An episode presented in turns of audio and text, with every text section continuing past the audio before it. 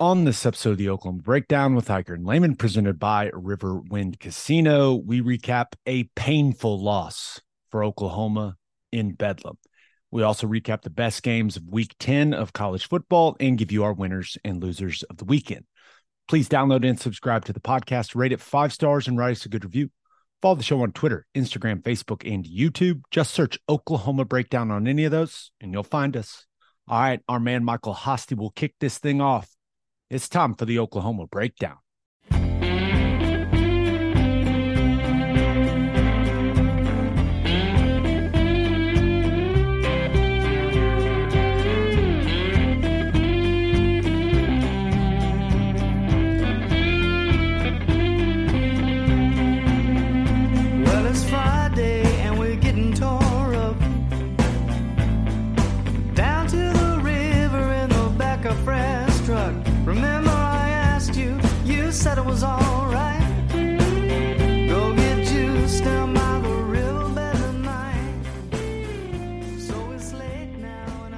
It's a beautiful Sunday, November 5th, and you're listening to the Oklahoma Breakdown with Ikard and Lehman, presented by Riverwind Casino. Riverwind is Oklahoma City's premier casino experience, and there are so many reasons why Riverwind is consistently voted OKC's number one casino, but it all starts with their amazing variety of gaming thrills and excitement. Riverwind's beautiful award winning environment plays host to more than 2,800 of the latest electronic games with a huge selection of table games, including blackjack, blackjack match, roulette, and Teddy's favorite, craps. No matter what your game, Riverwind has it in spades and hearts. And to learn more about their gaming promotions and entertainment options in the month of November, all you have to do is visit riverwind.com. Riverwind Casino, simply the best. Now, recording this early Sunday afternoon. Please leave us a five star review and a nice comment. And Ted Lehman, I am sad. I'm, a, Yeah. s- I'm a sad, sad man. I know it. You are not the only one. It's frustrating. It's not fun. You'd Not rather be talking about fun. good stuff. I I hear you. Oklahoma loses the.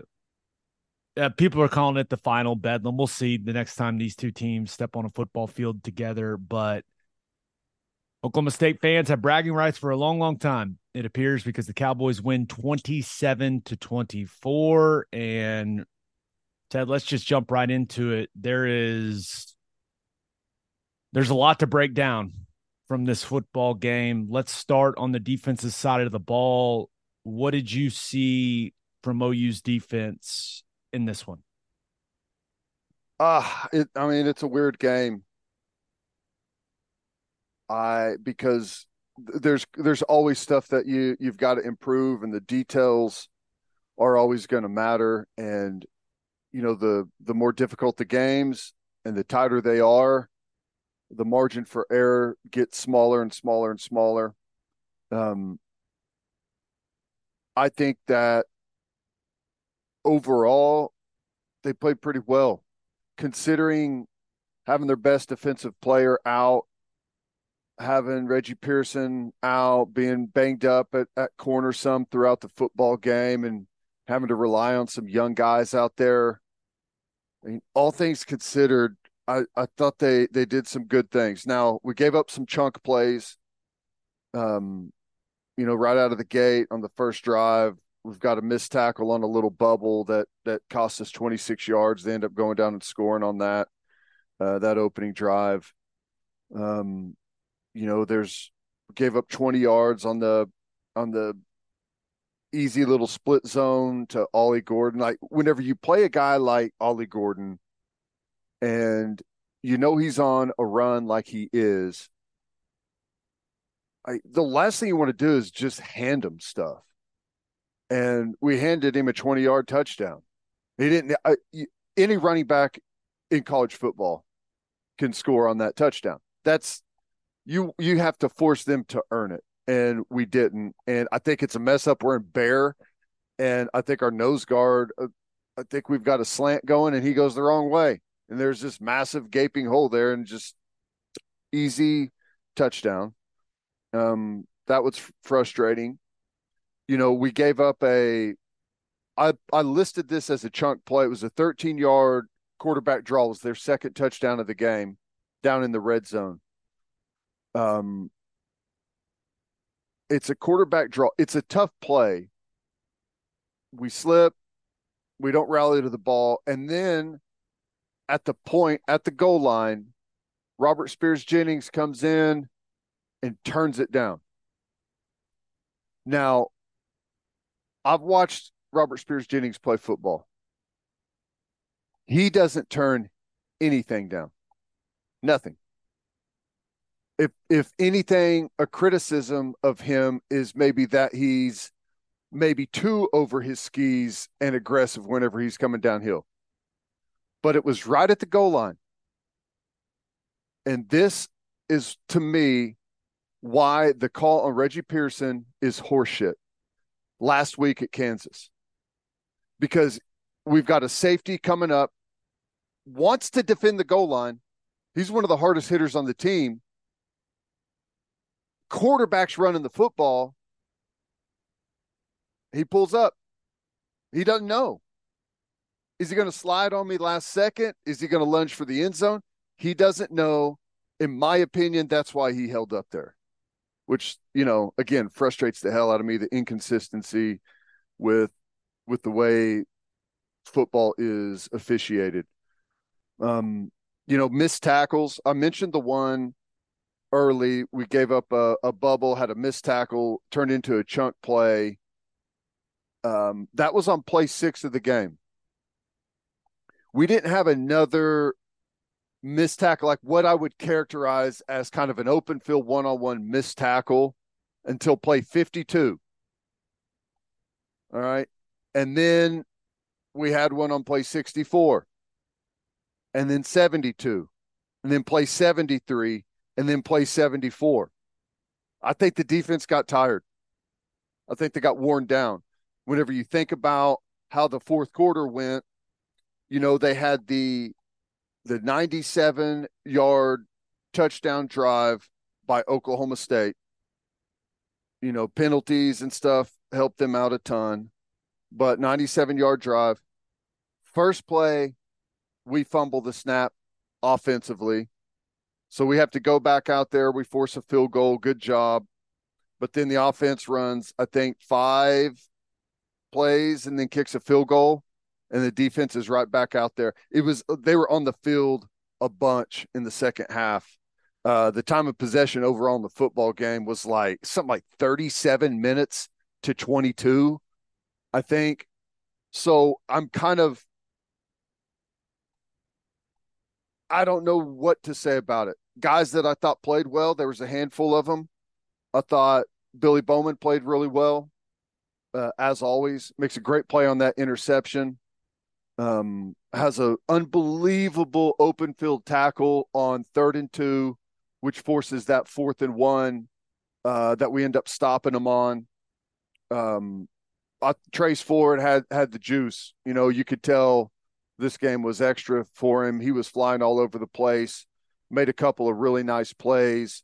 A couple of things that don't show up in the in the stat sheet, like recognizing he recognized the throwback screen on one and you know, it was incomplete, but it, if he wasn't there, it would have been a huge play, and he sniffed it out. Um, he played well, and then I thought Kip Lewis, considering the youth and how much he's played and the shoes he was stepping into, my hats off. I think he ended with with 15 tackles. I don't know if that's official or not. You know, he had some he had some flyby missed tackles. You know, he had some some fits that were not good. But, you know, some of that unfortunately for him, he's having to gain most of that experience on the road in a rivalry game with perhaps a Big 12 championship on the line. So, um, all of those things considered, I thought he he played really well. But, you know, there's some frustrating things in there. I thought it was too much of a of a stalemate on the line of scrimmage. We we are more talented than their offensive line, and it,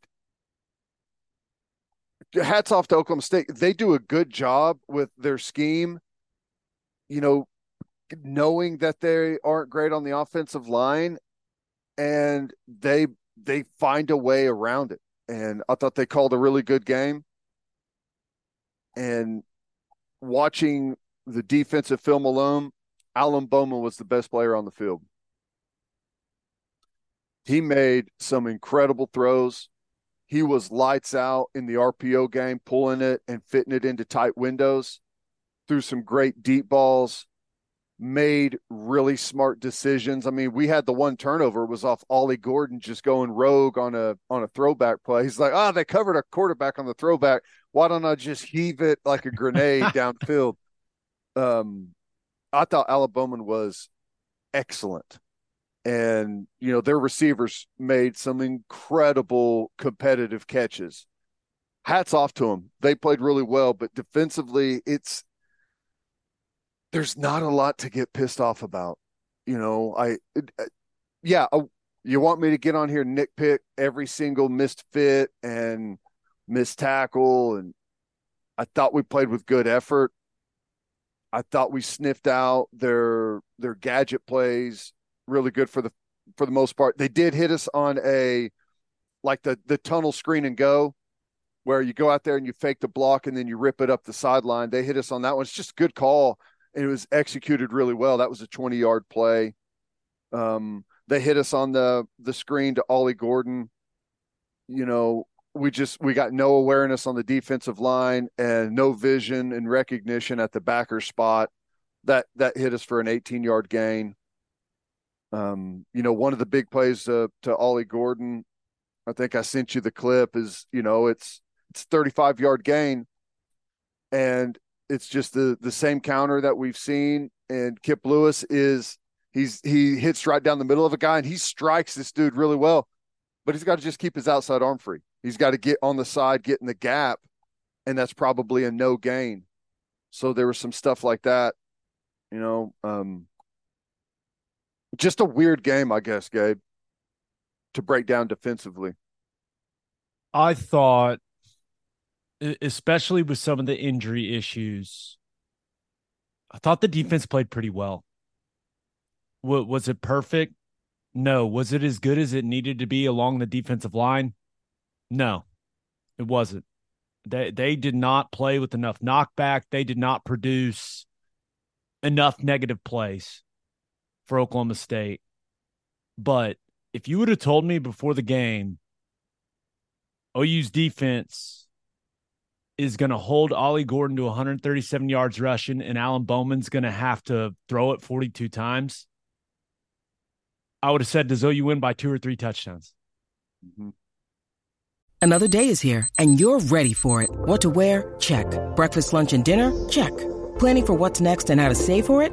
That's where Bank of America can help. For your financial to-dos, Bank of America has experts ready to help get you closer to your goals. Get started at one of our local financial centers or 24-7 in our mobile banking app. Find a location near you at bankofamerica.com slash talk to us. What would you like the power to do? Mobile banking requires downloading the app and is only available for select devices. Message and data rates may apply. Bank of America and a member FDIC. When you need mealtime inspiration, it's worth shopping Kroger, where you'll find over 30,000 mouthwatering choices that excite your inner foodie. And no matter what tasty choice you make, you'll enjoy our everyday low prices, plus extra ways to save, like digital coupons worth over $600 each week. You can also save up to $1 off per gallon at the pump with fuel points. More savings and more inspiring flavors make shopping Kroger worth it every time. Kroger, fresh for everyone. Fuel restrictions apply. And I, I feel very similarly to how I felt after Kansas. I thought the defense played well enough to win the football game. They gave up 27. 27. Yep. That's that's good enough, especially with some of the the injuries. Do I wish they wouldn't have given up so many stop routes, hitches on the outside in the RPO game, whatever you want to call them. Yeah, do I wish the coverage was tighter? Sure. That's a really tough ask at corner, especially those young guys that were out there on the field. all island by themselves. This it's, and a lot of those throws are just in the perfect spot. Yeah. But ultimately, I thought the offense let the football team down. I thought the defense played well enough to win. I I think that's why you feel so weird about it, Ted, because in that type of environment, especially with some of the situations they got put in, for them to hold them to 27, there you really can't be that mad about how the defense played. Was it perfect? No, it never is. Did they give up some chunks? Sure. 27 points in a supercharged atmosphere like that one is good enough to win the football game. That's how I feel about it. Yeah. And you know, the the frustrating thing is you know, we we forced the turnover. Uh, Bowman intercepts it, returns it out to the 45, I think. And we we don't do much on offense. I think we hit them for a, a nice run on first down, and then I think we go three and out after that. Um, and that's the one where Dillon Gabriel punts it down to the three yard line, which was a great play, right? If you're not going to get points out of that, what you want to do is at least flip the field position, and we did that. Uh, put them down on the three yard line. They had a five yard run on first down, and then a no gain, and then they throw the deep ball down the sideline, and it's clearly offensive pass interference. There's not, there is nothing at all on that play that would ever lead anyone to believe it's defensive pass interference. It's either offensive pass interference or a no call. That's it. It it is inexcusable. And it bails them out on third down, automatic first. I don't know what was said on the sideline. BV said in the post game, all he did was ask a question. 15 yards added onto it and they're off and rolling on a on a 97 yard drive. So like that's frustrating too. Because whenever you play what you think is is good enough to win and you get you get screwed on a couple of plays like that, it's just it's incredibly frustrating. You got anything else I don't think so. Again, you know, I we sound so sad. I know there's going to I, be some Oklahoma State fans that listen to this and they're going to feel so much joy with how sad we are.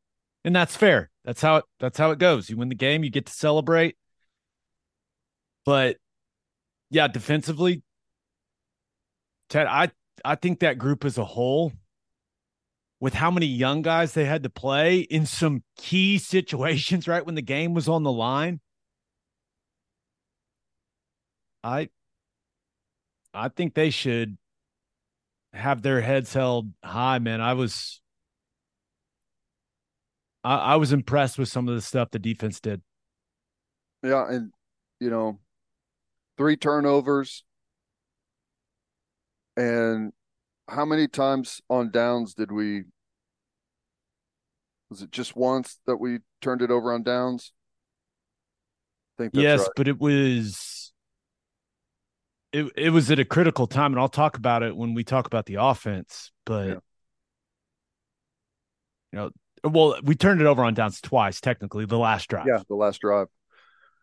Yeah, but, but you know, ten points off of off of turnovers, um, that hurts your defense, and one of them was on the twenty yard line on the first, right after you got off the field on a ninety seven yard drive, and you forced a field goal out of that. You know, that's whenever the score was 24 21 and you know that was that was big. Thought they played well enough to win. You got anything else? I don't think so. All right, let's talk about what we saw from OU's offense in the Bedlam loss. But first, Love's Travel Stops is now offering a nationwide 10 cent per gallon discount on gas and auto diesel. Just download the Love's Connect app and scan your barcode at the prompt on screen and watch that price drop 10 cents per gallon. Across the country, the Loves Connect app unlocks exclusive deals can help any traveler plan their route or meal on the highway. So before you hit the road, be sure to download the Loves Connect app to save 10 cents per gallon and experience the country's best highway hospitality at Love's Travel Stops. Love's also has you covered if you forget your phone charger or headphones with their expanded mobile to go zone. And of course, don't forget to grab yourself some of that delicious Java Hamore. It's hunting time in Oklahoma. And if you're looking to buy some hunting property, the Land Doctors can help you find the ideal ranch. They build custom hunting lodges and lakes and can turn Oklahoma's raw land into your personal playground. If you'd like to sell some land or you simply want to add to your portfolio, then call Colton Cole at 405 615 7645 or visit landdoctors.com. And celebrate with a Schooner All American Ale, the official craft beer of OU Athletics from Coop Ale Works. Named after the iconic Sooner schooner that races across Owen Field after an OU score, you can join in on the celebration with an ice cold beer from Coop Ale Works. You can enjoy it at the Palace on the Prairie, at OU Athletics events, at the bar, at the tailgate, and in the comfort of your own home. For more information on Schooner All American Ale, visit schoonerale.com. Must be 21 to purchase. Please drink responsibly. Schooner All American Ale, the taste of game day. So I, I was thinking about the best way to recap OU's offensive performance in this game. And Ted, I think it's the I think it's for the best just to get the complaining out of the way. Yeah. Did Oklahoma State fake injuries constantly to try and kill OU's rhythm offensively? Yes. Is that chicken shit football? Yes. Does the NCAA need to be able to do something about it? Yes. But it is what it is. Was it absolutely insane that the refs didn't call a pass interference when Drake Stoops was tackled in the end zone trying to catch the ball. Should it have been first and goal at the two yard line? Yes. Is that inexcusable and seem very suspect? Absolutely. Absolutely. But the game, you cannot, when you are on the road, you're in a hostile environment. The, the circumstances are what they are. You cannot leave it up to the refs. You have to play well enough to overcome that. And this offense just didn't. And once again, I thought the defense played well enough to win the football game. And I thought the biggest missed opportunity for Oklahoma's offense came in the third quarter. They had a chance to create separation and to take that crowd out of the game. And they didn't do it. What defense gets two turnovers on downs in a row. Then Ollie Gordon throws an INT on just a hilarious play. But the defense is getting stops and out of that entire sequence, OU's offense gets seven points. And that was the Tawee Walker touchdown. Uh, you you call fourth and five play, and the ball goes to Brenen Thompson. Uh, okay. Now you're running mesh. He's got to sit down in that zone faster. I thought Dillon Gabriel put the ball where it needed to be put. Nic Anderson, I did not really think that was OPI. He's running a route and the guy drills him straight in the chest. I I don't know. But Brenen Thompson, you got to make that catch. But it's fourth down, huge critical moment in the game. And you go to Brenen Thompson. I I find that interesting. You've got so that results in a turnover on downs on the next drive, you're third and five. You run it trying to set up going it going for it on fourth down, in my opinion. Get stuffed. Then you have to have your quarterback punt the ball. It's well executed, but the defense strings together stops in that period of the game, Ted. You have to separate you have to recognize that in that moment in the game, in that sequence in the game, you have a chance to bury them. You have a chance to step on their throat. You have a chance to take complete control of the football game. And the offense didn't do it. Well, And I thought that was that was the biggest missed opportunity of the game. It was right there. The defense was playing well, getting stops, and they just they couldn't take advantage of it, man. well, you know, the the middle eight is is something we've been talking about, and you go back to the last possession. Um, we force a three and out after Zach Schmit missed the field goal, right? Um, which I thought was the correct decision. And he he put a nice attempt on it. You forced a three and out. You got what you want, right? You got a chance to go down and score right before halftime. And we get nothing out of it. We we three and out ourselves and have to punt it and the defense is out there but you still have a chance because you got the ball coming out of halftime, right? That's the whole that's the whole reason of the the middle eight, right? You're trying to double up there. Second play out of halftime, we throw the interception, which you know, I he gets hit as he throws. I you know I don't know what happened with the with the protection. I don't think it was pass interference down the field, but you know it's still it's still a turnover on the second play. So you've you've totally squashed your middle eight, but the defense answers by, like you said, turnover on downs, score. T- we score a touchdown. Turnover da- on downs, we turn it over on downs. Interception by Billy Bowman, we have to punt. I mean, that's you're right. It's like the the third quarter. We had all the opportunity in the world to to grab a hold of the lead and run with it, but we just could not get out of our own way. We couldn't execute. No, and one one of my biggest complaints about all the RPO stuff, and I thought that it was a good it was a good comparison because Oklahoma State was doing a ton of RPO stuff as well. But where their RPO throws, Ted? Uh, like it's singled out with one one wide out, and it's off of that hard play action is what most of it was on on hard slants. It's Or- slants, it's stop routes, some go balls. And then you look at Oklahoma's stuff. Where are all the RPO throws? The middle of the field. And out wide at or behind the line of scrimmage. Yeah. I think the perfect, you know, the perfect example. What it's third and eight at the plus 27. This is right before Zach Schmit misses the field goal. And you throw a, a, a swing screen to Jake, Drake Stoops on third and eight, and you lose six yards. And Schmit misses from 51. So I just, there's so much at or behind the line of scrimmage, man.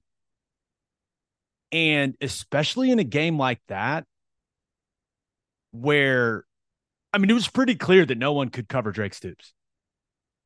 He was turning those guys inside out all day long. Uh, Nic Anderson did a nice job for the most part, running away from guys on the deep over routes, on the on, on the horizontal stuff. I still don't think they were aggressive enough pushing it down the field or having more throws in the intermediate, like in that eight to 10 to 12 yard range. It's just too much at or behind the line of scrimmage. Yeah. Especially when the matchup's the way it was in that game. Yeah. I also think that,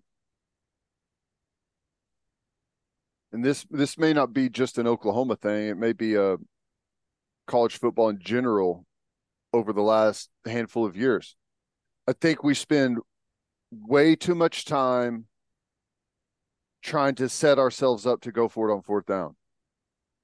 And that's why you get so many things on third, on third and eight, third and, and seven, third and six that are either trying to be gotcha runs or at or behind the line of scrimmage plays because we're not trying to get the first down.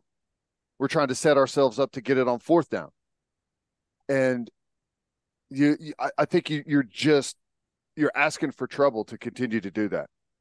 Like it's one thing on on third and seven to run a route downfield. It's not there. Check it down and take the short one, and then see if you got an opportunity on fourth. That's one thing. It's different to throw a a designed swing where it's coming out of the quarterback's hand right away and someone's getting the ball at or behind the line of scrimmage. Those are to, to, two totally separate things. And and again, I think it's we're enamored with setting ourselves up to go for it on fourth down in that that middle of the field area, kind of no man's land. Just get aggressive and go get the first down. We'll deal with the other stuff afterwards. Our defense is playing great. It it's it's okay to punt the football. Try and get the first down. I hear you. And they were actually pretty good on third down. With five of twelve. Not perfect. Better Oklahoma but... State. I, I, think we beat Oklahoma State in pretty much every category except for time of possession and turnovers. Turnovers are usually a pretty important one. That's I mean that's the story of the game in my opinion. Well, now we're going to go through the positions individually, just like we do offensively. Uh, but and I'm trying not to be too critical because I don't I don't want to take away anything from Oklahoma State, but this is just how I feel as I evaluated them going into that game. And as I went back and watched this tape, scoring 24 points against that defense is just it's not good enough. It's not a good defense. It's not. Where are the impact players? Nicholas Martin, yeah, good player. Collin Oliver, good player. Other than those two guys, scoring 24 points against that defense is just it's not good enough, man. It's not. Yeah. Dillon Gabriel, 26 37 for 344, touchdown and interception. Thought he did some good things in the intermediate passing game. Uh, some good timing throws, pretty accurate. He's he's got to change. Whatever his thought process is on deep balls, he's, it's got to change. What did he underthrow? Five of them? Most of them have been underthrown this year even the completed and, ones. And he had three or four to Farooq. Farooq is not a burner. And Farooq is waiting and waiting and waiting on the football. He's either got to get a stronger arm or he's got to throw it sooner. I something's got to change. Flatten it out, something. Points are being left on the field because he cannot push it down the field the way he needs to. Uh, the interception was just a bad decision. He sees the safety back there, and he's under pressure. But he he had Sawchuk on the check down. He had Stoops on an out route. Both guys are open, but he feels the pressure. He lets it fly. It shouldn't happen. Oklahoma State's rushing three. It's a six man protection. They're rushing three. Nicholas Martin, he triggers late. He adds late, destroys him. Interception. Just should be a clean pocket. It's frustrating.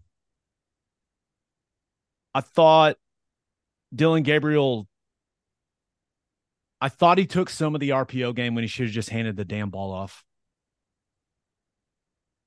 And I thought there were several of those. And it's unfortunate because you can see the run develop perfectly. Mm-hmm on a couple of them. I cannot believe there were not any called QB runs in this game. That blows my mind. With how aggressive they were fitting the run with the safety, I uh, take uh, help me understand, Ted. I don't Was know. there a single called QB run in this game? Like QB power, QB sweep. There was the QB sweep where they threw the RPO to the outside on it. Yeah. But other than that, how is there no QB run game at all? I don't know. That's something that they've had a, quite a bit of success with recently. You know, um, I don't know. Maybe they had. I, I'm I'm sure they had them all up and ready for in the game, but didn't just didn't get to any of them. I have. I just. I don't know. I don't know. I, I don't Which, know how you know, that happens. I think that th- that always helps our running game out. It felt like we ran it good enough. Um, I, I don't know that you necessarily had to have it, but it's been it's been a nice addition to our offense whenever it's been in there. Alan Bowman had more rushing yards than Dillon Gabriel in this game. And I think he only had one run, that touchdown run. It was the only time he took off that I can remember. That's what I'm saying. If you take the sack yardage out, which by the way, you don't have to do for Bowman, he didn't get sacked one time. Dillon Gabriel, he, he did not run the ball. It's crazy, man. Last thing on Dillon Gabriel, great punt. Right footed. How about that? It was. It was good. It was good. Uh, running backs. Let's start with Gavin Sawchuk, a bright spot in this football game. Uh, 13 for 111, had the long 64 yard touchdown. His timing with the run schemes was much better. The patience was there. It looked from a from a backs path and timing and the way that things were developing along the offensive line. It just looked much better. It looked in sync. Now, he's still he's got to make more guys miss. He is still getting tackled by the free hitter. You have to make those guys miss, man. But I thought he looked explosive. It's as good as he's looked. It's as healthy as he's looked all season long, and it's not even close. Mhm. So if you're looking for positive takeaways from this game, I thought 27 looked as good as he's looked all season long, and that is something to be excited about the rest of the way. Yeah. No, I agree.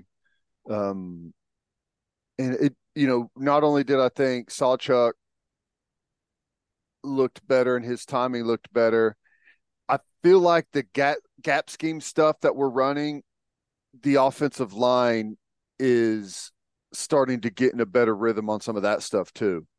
Just kind of taking it all in. It feels like, and and perhaps it's the scheme and how Oklahoma State was blocking it, but felt like some of those guys did a really good job getting around, turning their head back around, getting blocks on guys from the inside out. Good physical kick out stuff. Seemed overall that that that's maybe they they tend to block that stuff a little bit better than some of the zone stuff. I completely agree. Uh, I think Tawee Walker's touchdown run's the perfect example. How about that guy coming in on one leg in the second half? Gave him everything he had. I mean, all you have to do is go watch the touchdown run. That dude was 50%, yeah. 60%. I, I but the GT counter that he scores on was blocked so well that it didn't really even matter. And watching Tawee on the tape, the dude was playing in slow motion and was still very effective. It's hard to explain. It's almost more effective. Like people were like running past him and he was just cutting back on him. on him. It was it was strange to watch, but I I, I thought he displayed some serious toughness because clearly that ankle is is not right. Jovantae Barnes. The argument there there's definitely an argument. Was that the right time for a trick play? I don't know. I didn't like it. I didn't like it. But the ball hits him right in the chest. Catch the ball. Now, I believe he's supposed to catch it, hand it to Dillon, and then Dillon going to his left is supposed to carry out just a levels sprint pass concept. I think he's going to flip it to Drake on the reverse. I think it was going to be a fake reverse. fake one because that's what they did against Kansas, right? So they were going to fake that. and then have some some over routes coming. The the sprint pass was not open. So if he hands it to Dillon, I think he throws it away. I think you go to second down. But Jovantae Barnes, he bobbles it. Uh, you just take the loss, man. Once the bobble, it's dead. You just, you just, you just take the loss. But Jovantae Barnes was your, it was clear he was 1B coming into the game right? It was Sawchuk and Barnes. I just, it seems reactionary. He made a horrible mistake. Yes. It's a terrible turnover. There's no doubt. But we didn't see him in the rest of the game. You got Smothers out there who you and I are both excited about. But you got him out there in critical situations, and Jovantae Barnes, he never saw the field again. You got Tawee Walker out there on one leg. I just, it seems, it seems awfully punitive, man. Right? Like, if you make one mistake, and it's a horrible mistake, but you don't get to play the rest of the football game and you're a big part of the game plan? I don't I think, know, man. That just well, I think that comes from I think that comes from the frustration of the offense not playing well. You know, I, I think that's if you're playing well, you're scoring a bunch of points, then I think you're you're more likely to look past something like that. But when you're not and everyone's on edge and the pressure cooker is building, the mistakes and the response to the mistakes just get you, you know what I'm saying? It's uh it's not a good place to be in as a as as a coaching staff, as a as players. It's just it's not fun. It was the second drive of the game and he never saw the field again. That's harsh. I mean, that's I listen, I you have to execute, you can't make mistakes. I get that, but going with Smothers instead of Barnes, I don't know. I don't know. Wide receivers, if Dylan Gabriel is going to keep underthrowing them on deep balls, they got to learn to jump into defenders and drop PIs. It's not fun to talk about, but you have to take advantage of the rules in that situation. They had several of them where if they just jump back into the defender, you're going to get the flag. Also, the wide receiver group having three false starts is insane. What's going on with that? Like that's I've, a, I've never seen that in my entire life. Happened last week on the most one of you could argue one of the, the most critical play of the game. You know, we and it's veteran up... guys, Farooq and Stoops. Yeah. Now Farooq's second false start, I didn't see it. Like I I watched it 10 times on tape, and my note is false start number three, don't see what the ref's seeing. So did, I, he, did he argue it? It didn't look like it. So something happened. Yeah. Maybe it looked like he sneezed. I, I don't know. But yeah, you just can't have that. That's unacceptable. Uh, Drake Stoops, game of his life. I mean, how good was he? And I I feel for the guy because he doesn't really even get to enjoy it.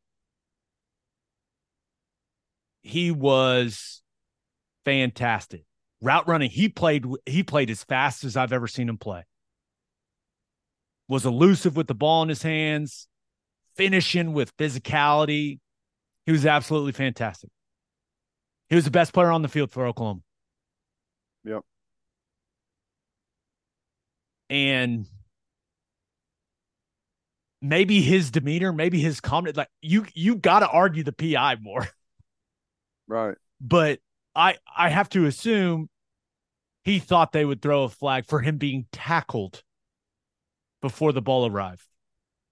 It's just incredibly bad officiating. It's inexcusable. I it's ridiculous. But I did not understand the last play of the game for OU's offense. Now we could talk about the spot. It's a bad spot. They don't reward Farooq for the extra effort. Raym comes and shoves them all, shoves the pile. They get a couple extra yards. I don't know if Lebby called that play thinking it was fourth and three, but fourth and five, and you run a three yard route. That's just, that doesn't make any sense.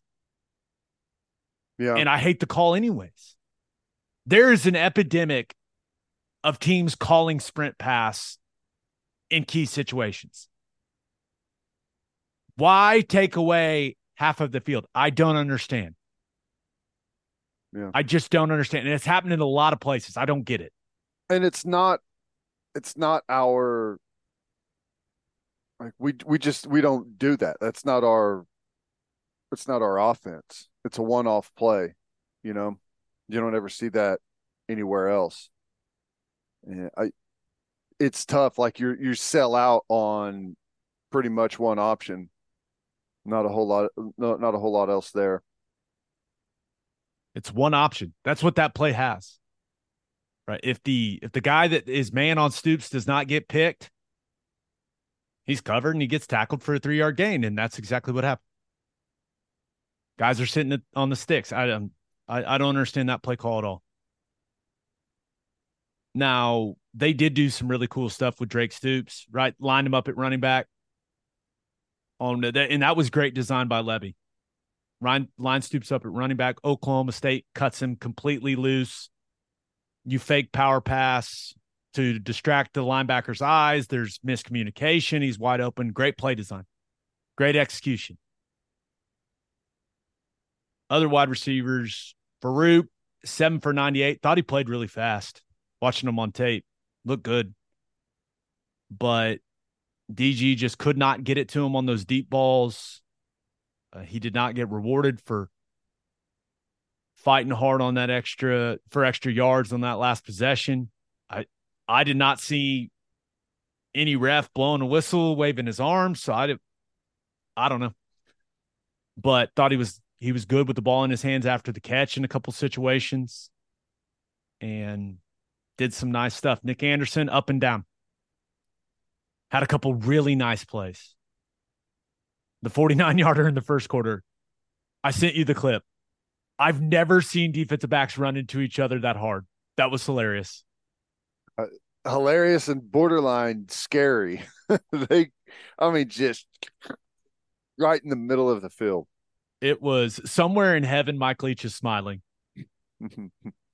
just a little deep mesh concept, and both defensive backs just collide at full speed. And Which, what's awesome about that is the way Drake Stoops sets it up. Like he pushes it high and then at the last second cuts under. Nic Anderson is as impactful he was on some plays. He dropped a 40 yard gain. You're on the road. You're playing a good football team. You got to make those plays. You, you got to make those plays. Uh, Brenen Thompson had a few opportunities.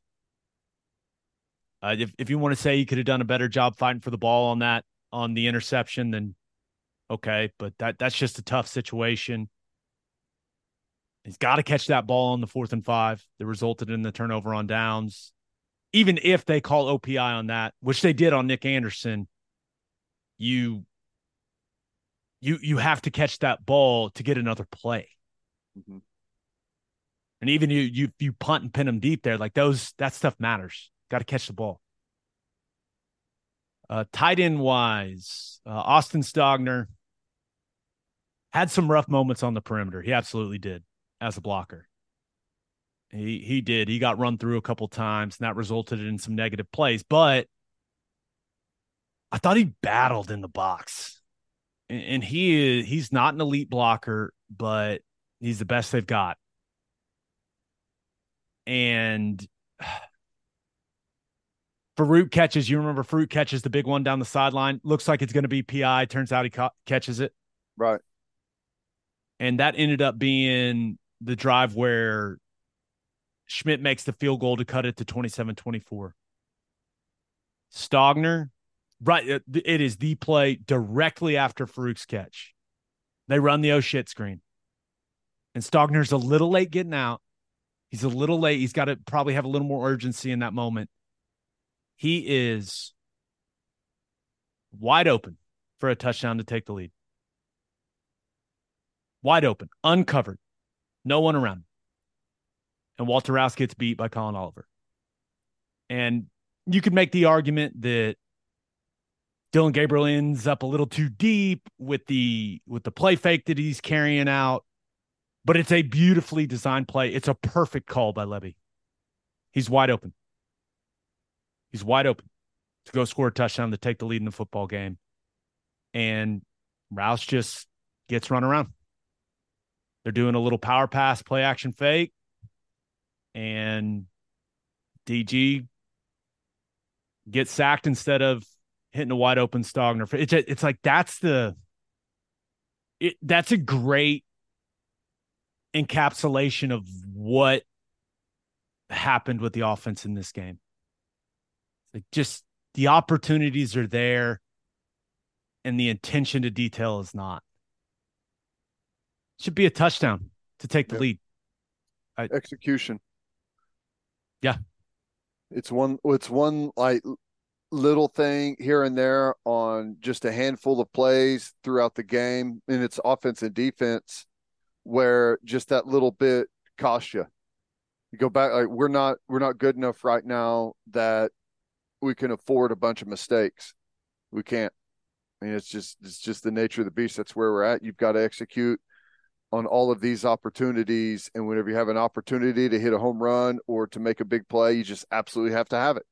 We we we cannot overcome turnovers. We cannot overcome missed opportunities to put points on the board.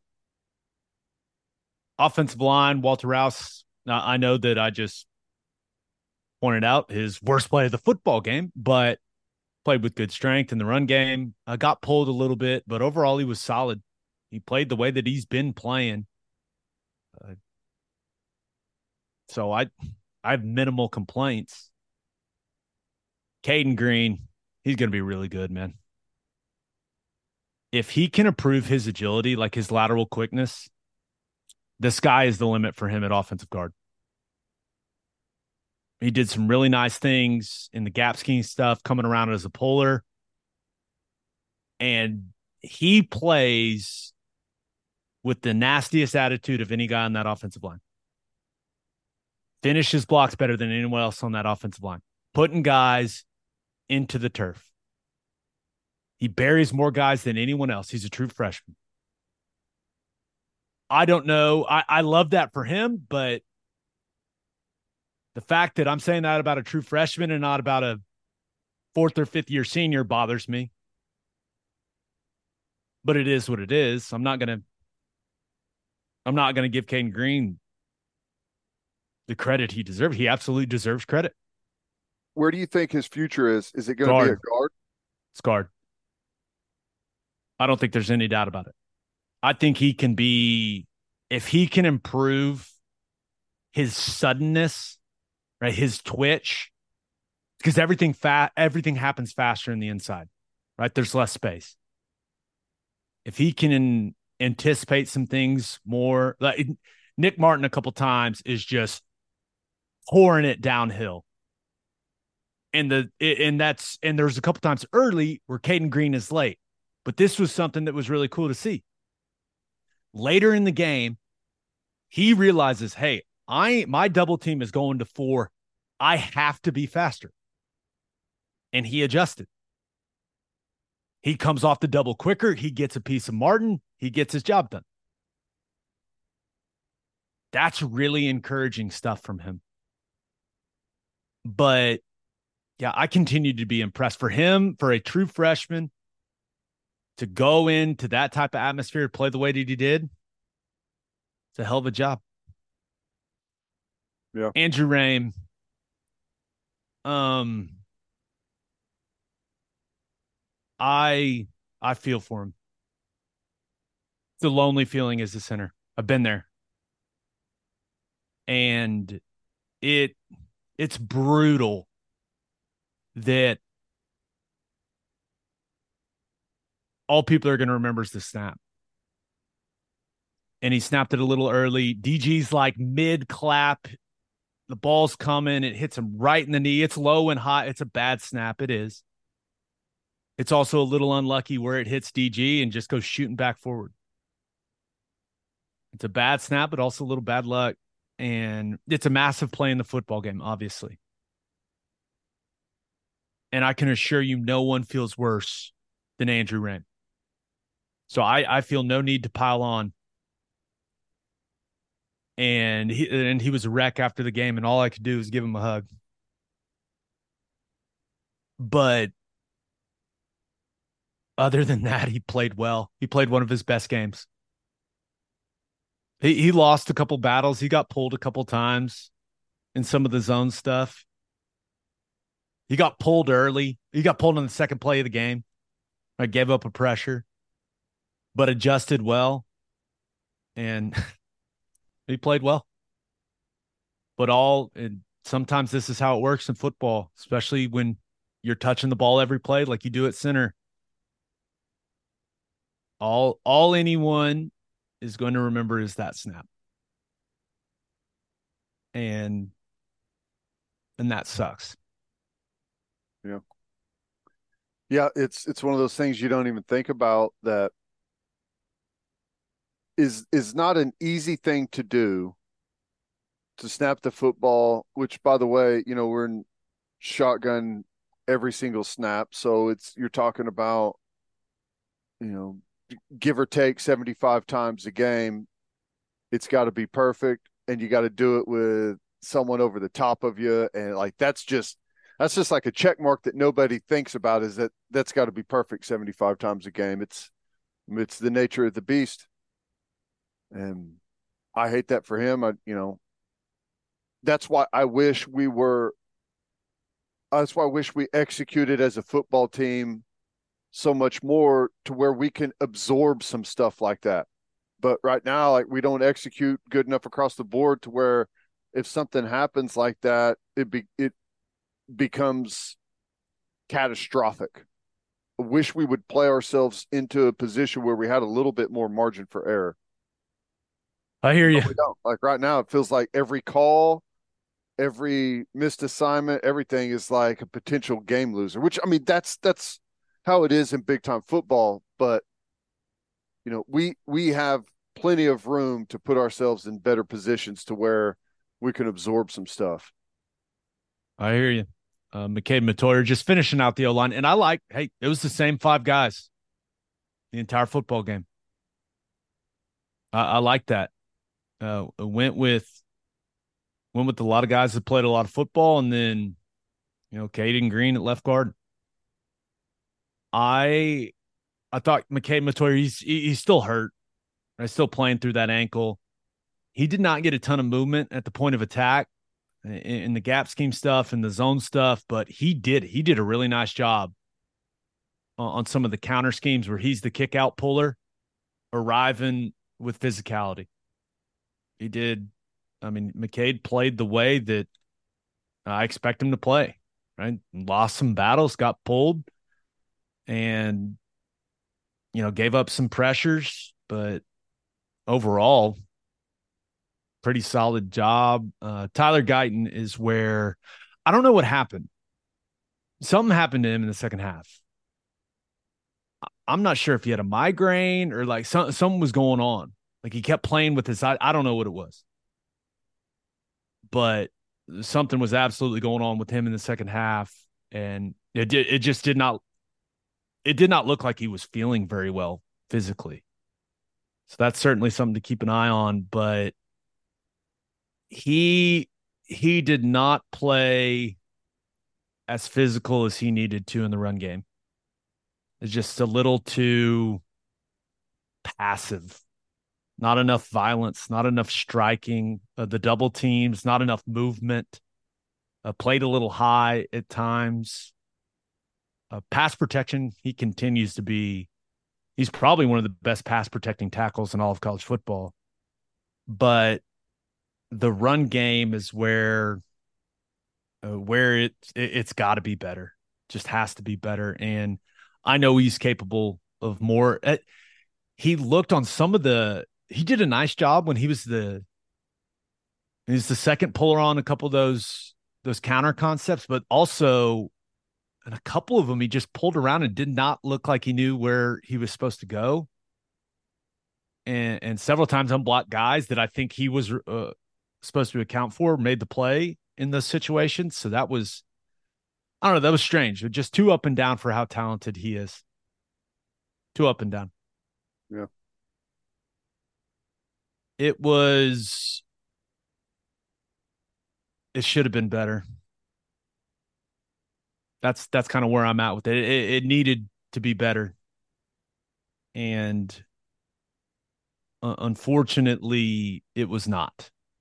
And credit to Oklahoma State's defense; those defensive tackles fought like hell. They were violent. You know, they didn't make a ton of plays, but they were violent. Uh, Trey Rucker, got to give that guy credit. He tackled better in space than I thought he would. Made several big plays. Uh, and, and, by big plays, I mean if he doesn't make the play, it's out the damn gate. Uh, Nicholas Martin is fantastic. The speed and violence, and also I, he got a high football IQ. He just does some things, and it's almost it's it's it's the combination of high football IQ and instincts, mm-hmm. where he sees it's six man protection. He sees whether they were keeping Stogner in or the running back in. That guy took their eyes off him and he said, you know what? Meow. Just punishes Dillon Gabriel straight in the chest. The guy's just back a, though, didn't he? Yeah, the guy, guy is just, but he's just, he's a heck of a player, man. Yeah, he is. He's a heck of a player. And then while it, it should have been a bigger day for OU's wide receivers, in my opinion. I thought Oklahoma State on the outside, those corners really competed.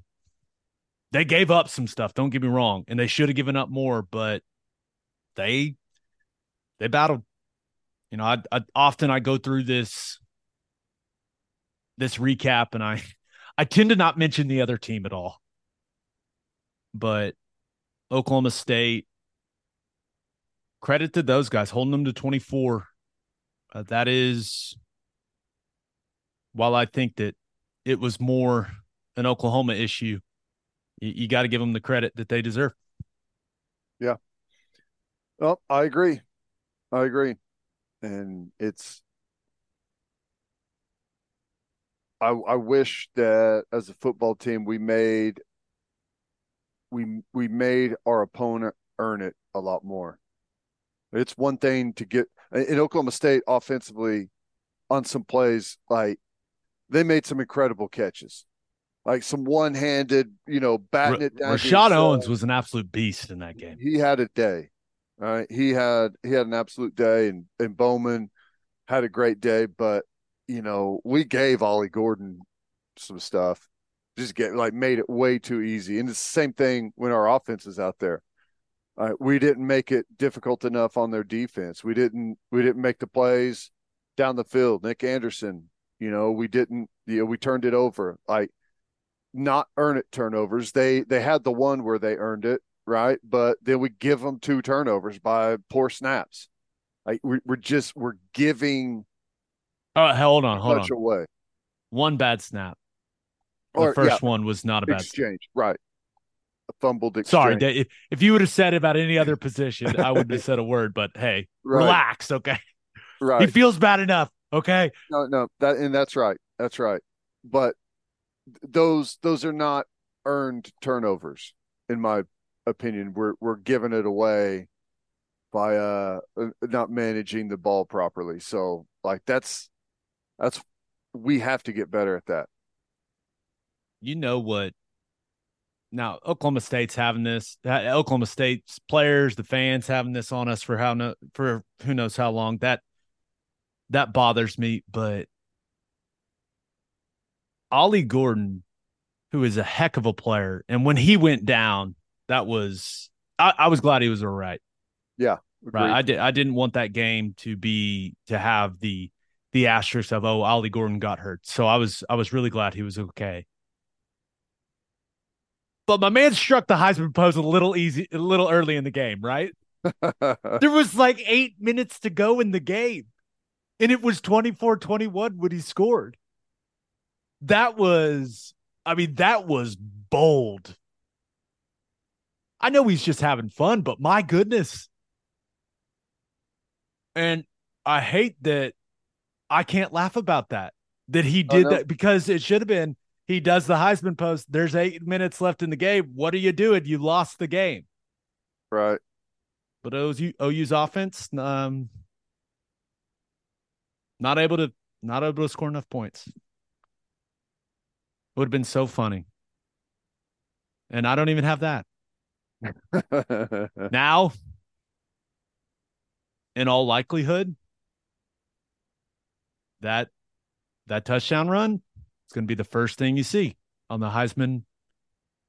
When he's a Heisman finalist, that's going to be the first thing you see on the highlight reel. And Oklahoma State's played themselves into a really good opportunity to go play in the Big 12 championship. They also might lose to UCF. They also might lose to UCF. Just saying. Never know.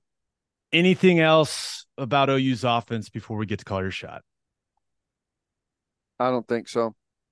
Okay. Call your shot. We asked you guys your number one takeaway from the loss. Uh, this is an interesting one. It comes from at Carta Mac, who says back to back weeks of not trying to score before half with plenty of time on the clock and then losing by one possession. That's I, I, I don't know if that's the way to look at what happened at the end of the half against Oklahoma State. There was no that was a that was a game management mistake.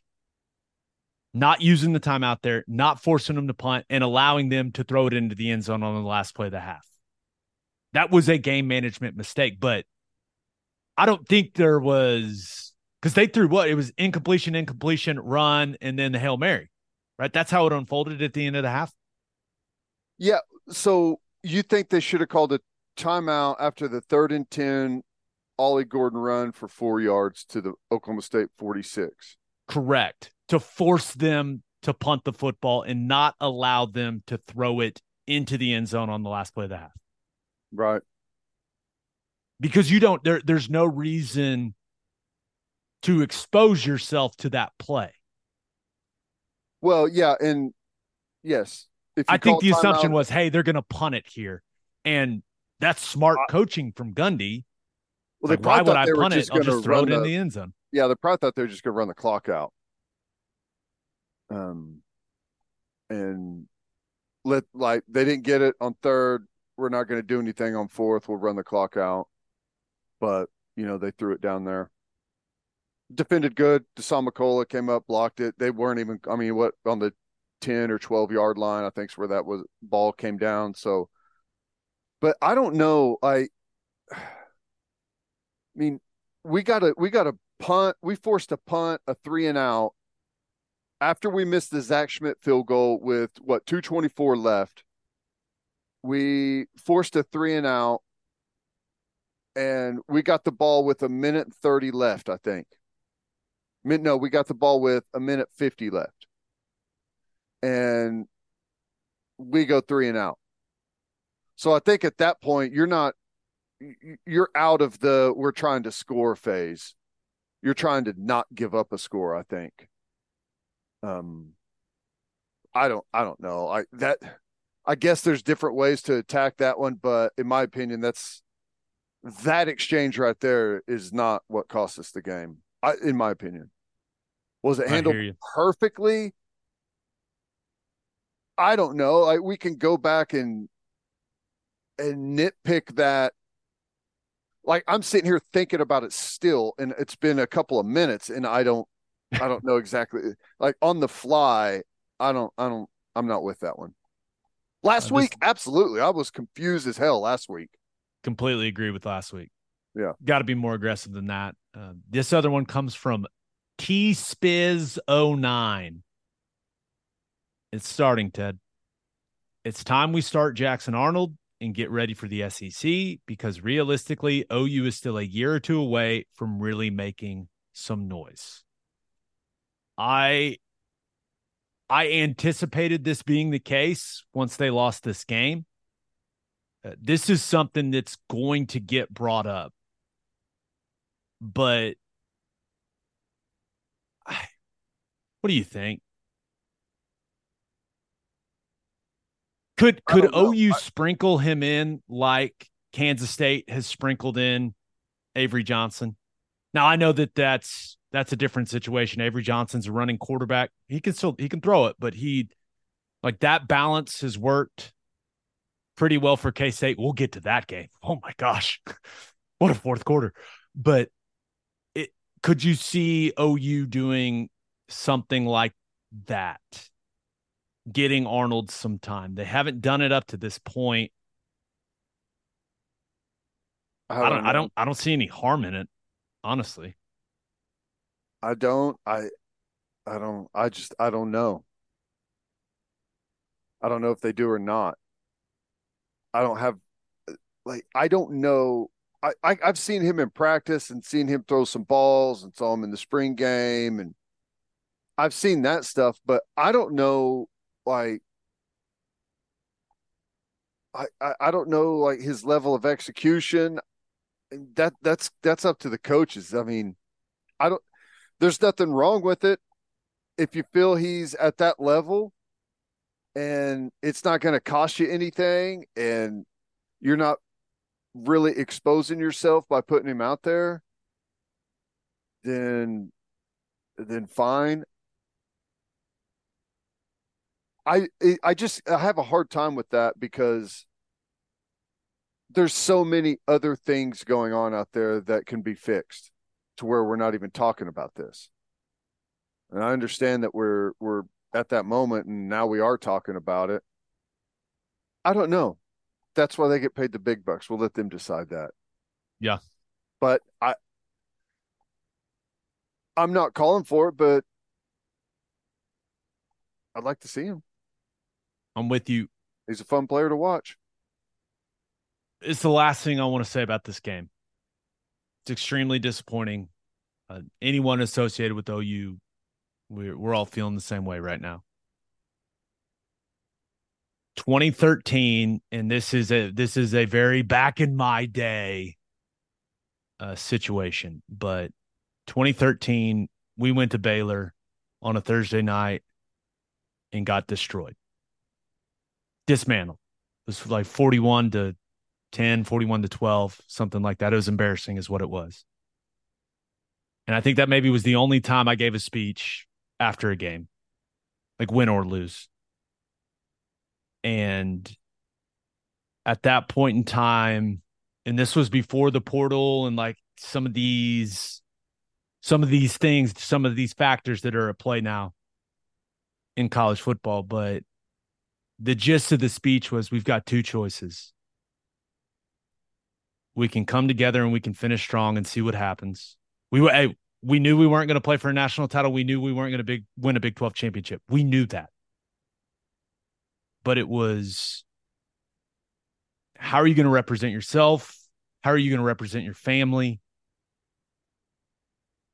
How are how are you going to represent your school the rest of the way? you can you can fracture and fold or you can come as close as you've been and finish as strong as you can. And the only reason I bring it up, we lost that game. We went, it took us to seven and two. It's the exact same situation. We won the last three regular season games and we went and played in a bowl game that is truly one of the best memories of my entire life. Yep, that was amazing. The and it wasn't season, it wasn't a title game. And I I don't care. It's one of the best memories I have in my entire fucking life. I know that the the goals that you had are probably gone but you can still find meaning and fulfillment in the rest of the journey. It may not feel like that way right now, but I don't know if any of these guys, any of these players listen to this. But you can still you can still accomplish something even though it wasn't what you set out to accomplish at the start. And I, I just hope I hope these guys stick together. Yeah. Well, hey, you pull it together and you win the next one, you see what happens. And then you win the one after that, and you see what happens. And you win the one after that, and you see what happens. I I think mathematically they could still perhaps make it to the Big 12 championship game. I don't know what all would have to happen. Someone's got to beat Texas. Someone's got to beat Texas. Like there's there's all someone's got like I don't I don't know. There's a bunch of things that have to happen. It's a very very outside chance. But you never know what happens. Just win the next one, get better and you may have an opportunity to still win the Big 12 championship or you may have an opportunity to go play in a great bowl game. Yeah, I there's you're right. You don't bail on it now. That's for sure. Exactly. Way, you put in way too much work through the off season to bail on it now because you can still get something good out of it for sure. Let's recap some of the best games of week 10 in college football. But first, John Vance Auto Group has a deal for Oklahoma Breakdown listeners. Go to any of their nine full service dealerships in Woodward, Miami, and Guthrie. Tell them we sent you, and they'll give you $500 off. That's $500 off just because you listen to this podcast. They've been serving Oklahomans for 40 years, family owned and operated. And no matter what your vehicle needs are, John Vance Auto Group has you covered. They carry domestic brands such as Ford, Lincoln, Chevy, Buick, GMC, Chrysler, Dodge, Ram, Jeep, and Wagoneer. John Vance Auto Group's goal is to give unequaled service and to exceed customers' expectations in every way. You can find all the information about their lifetime loyalty program, browse their entire inventory, and find the John Vance dealership near you at vanceautogroup.com. Attention business owners, you need Insurica in your life. Insurica is one of the country's largest insurance brokers with 30 offices throughout Oklahoma, Texas, and the Southwest. Insurica is able to customize programs by accessing the latest information from many insurance carriers. They compare and contrast coverage offerings and pricing in order to design a cost effective, comprehensive program to meet your business's specific needs. If your business partners with Insurica, you'll save huge amounts of money and take back control of your total cost of risk. If your business wants to be best in class, connect with Insurica at insurica.com. That's I N S U R I C A.com and head to the garage for hand smashed patties, butter toasted buns, and ice cold beer. It's the perfect spot to watch any big game. With all the garage locations being open to 10 p.m. or later every night, it's the go to late night spot. Visit eatatthegarage.com to find a location near you and order online from the garage in your neighborhood. Kansas State, Texas, the Longhorns win 33 to 30 in overtime. And the fourth quarter of this game was insane, Ted. Insane. It was wild. I was I had one eye on it in the booth up there while our game was going on. Um, I guess the fourth quarter was was as we were gearing up for kickoff, and then the overtime was as we were just getting underway, and it was wild. Kansas State came roaring back and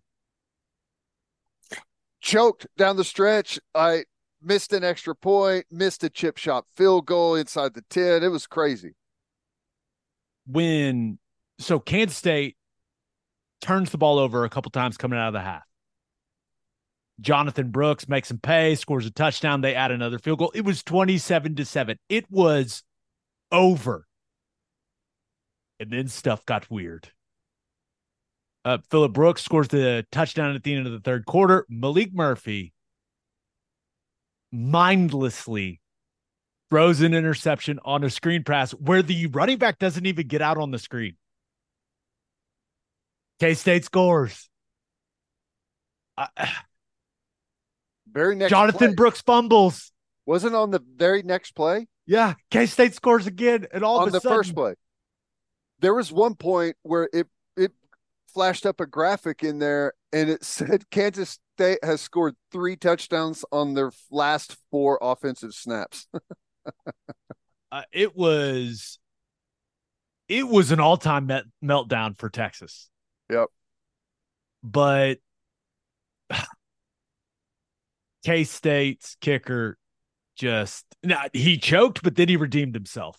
mm-hmm. Right, he yanks the I think it was a twenty-seven yarder, and then buries the forty-five yarder to send it to overtime because of course kickers, right? But when Texas kicked that field goal in the first overtime, and K State had it there, what was it, first, first and goal at the six? I I thought I thought there was no way that K State didn't win that football game. No, no. I I did not I did not like the play call. Um and they were a little you know they had ha- been having their success kind of when they have Texas on their heels a little bit and there was a review on that exchange and it, it all had just kind of slowed to a, to a halt and Will Howard just you know they tried that little it's similar to our fourth down play. I know it wasn't a sprint out, but it was just a little out route to the tight end and he was covered and there's nowhere else to go with the football after that. It's like what do we do now? The the second down play, they had second and goal. They run the jump pass, or like he's faking like he is going QB power. Mm-hmm. There are three guys all open in the end zone, and the ball gets tipped. Uh, it was just, I mean, brutal. But what what did you think about Chris Klieman going forward on fourth down there? Fourth and goal, games on the you tie it, you send it to another overtime with the field goal. What'd you think about that? As they were walking, I didn't feel good about it. Like I said, because the momentum of, of that drive, it was too it was too like broken up and Texas had too much time to kind of sit back and, and figure out what they wanted to do. I didn't like it at, at the time. But I and I I love Chris Klieman. I thought it was a mistake. but you have to remember they also botched an extra point that would have gave him the lead and the field goal kicker missed a kick from that about that same area Right. so he's got that in his head too but i'm i'm with you I I just think in that moment, typically when you have the less talented team, you go for the win. But and if you're on the road on the road and but Kansas State is just they have been such a much better red zone team than Texas. And, and Murphy, Maalik Murphy was not crisp in this game. oh they were falling apart which, That's what I, I think you extend it there. Yeah. You make you make Maalik Murphy make some throws with the field condensed, right? That's what the overtime format is. Yeah. So I I actually like Kansas State's odds more if they would have extended the game there. But got one play to win the football game. I I get it, but just couldn't get the job done and I think my main takeaway from this game is that Texas needs Quinn Ewers back quickly. Yeah. Murphy, Yep. he a hot start, right? Pushing the deep ball. I'm on the headset telling you Oh, you're an good. idiot, but just some critical mistakes, some horrible throws, and Kansas State even dropped what he had two interceptions. Should have been three. They dropped one. Yeah. Yep. Yeah weird game weird they game. need Ewers bad. I thought we might see Arch a little bit. Ah, what is what do you take from that the fact that we haven't at all? And it really i mean i know he's maybe said a couple of things about maybe they will but if you haven't at this point. What once Maalik Murphy threw the interception on the screen when there was no running back there, I thought we were officially on Arch watch. he's But- either he's either terrible or he's already told them that he's transferring and doesn't want to play Or the Manning family told Steve Sarkisian, "You are not playing him this year." yeah well yes yeah I, I don't know. That doesn't Not seem ready. like something they would do, but If he's not ready and they kind of know it and they don't want to put him out there to where he's like in a tough spot where your quarterback's been hurt. I, I mean, I don't know. It seems like it's already been decided though that he's not playing, I guess is the. And I don't know why. I you got to imagine Maalik Murphy's just been way more consistent than him, or or else you go to him in that game with the way that Maalik Murphy was playing. Mhm. So I I don't know. Texas defense deserves credit though. Uh, I know that a, a lot of the errors were not exactly their fault. They got put in some bad spots, but K State, who prides themselves in running the football in a variety of ways, they could not run the ball at all Mm-mm. especially early, fell in a big hole. They had to get away from the run game. Kansas State's running backs, Warden, Giddens, they've, they've been good. 52 yards rushing combined. Yep. Pretty dang good for Texas. They were the first half for Kansas State was it was ugly offensively. Ugly. Yeah. Anything else on that game? Nope. Longhorns need Ewers back. Missouri went to Georgia and gave the dogs a game. Final score 30 21. Just a really good and competitive football game. I was impressed with Missouri. And then Georgia did did what championship teams do. They finished in the fourth quarter. Uh, Brady Cook had been pretty dang good for Missouri throughout this game, but the late interception to the big fella, Nazir Stackhouse, rumbling, bumbling, stumbling. It was just, it was a bad decision with the football from Cook and really, really cost that team. Damn shame there was an illegal block on that return because it was such, he was moving. That dude, that, that dude was moving. But Missouri gets one last crack at it. Throw another INT, you know, just trying to make a play. It is what it is. But Ted, when Georgia's defense needed to get stops, they stepped up and got stops. Yeah, you know, and, and Missouri found some stuff on him, and it was it was it was surprising and cool to see them move the ball and have some success and and be in the fight. But I every now and then, whenever Georgia makes a play defensively, it's like, oh my god, no one else looks like that. You know, They look just- insane from Yeah. just from a height, weight, like a measurables, a physical build. Whoa. and it's like what strikes me is this the speed and, and the way they close on the second third level. If you if you throw something in the flat and maybe make the first guy miss, it you, there are incoming missiles. Like they are flying to the football with some athletic guys that will absolutely strike you. They're impressive. But even they have trouble with the mobile quarterback. Yeah. Uh, Brady Brady Cook did some nice stuff. Well, whenever you a good defense that has good athletes, when they're coming downhill at you, is whenever they're great. The angles are good. You can use your speed. But as soon as a quarterback breaks and now you're left running laterally, that's whenever things break down. And yeah, they they can be exposed that way for sure. Yeah, and he Cook did some nice stuff with his legs, called QB run games, scrambles, extended plays with his legs.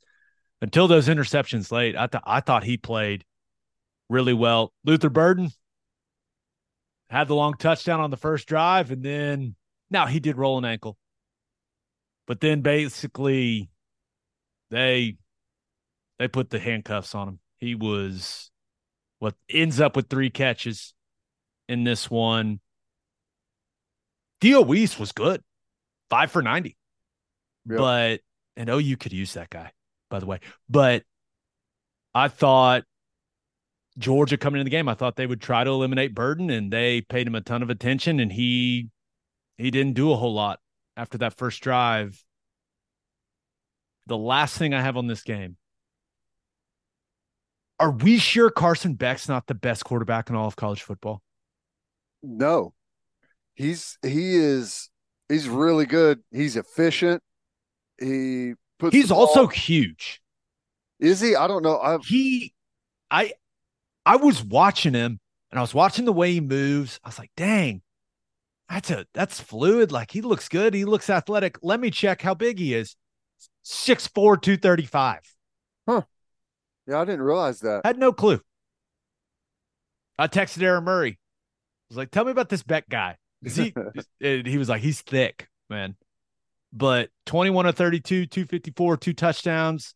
He has some great anticipatory throws in this game.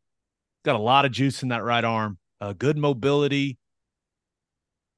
Now, Missouri did a nice job of getting to him. They sacked him four or five times. He was under pressure, but even when he was feeling that pressure, he was stepping in the throws, taking it in the chest. I, I like him more than Drake Maye. I think I think this is the only time we're going to see Carson Beck play college football. I think he's going to be gone. I think he's going to be the second quarterback off the board. Maybe at the very least. Yes. Hmm. I think Caleb Williams will probably still be first. And I I think just just from watching Beck, I think he's the best pure passer if he comes out. I think he processes well. I think he's got a big arm. He's got the size.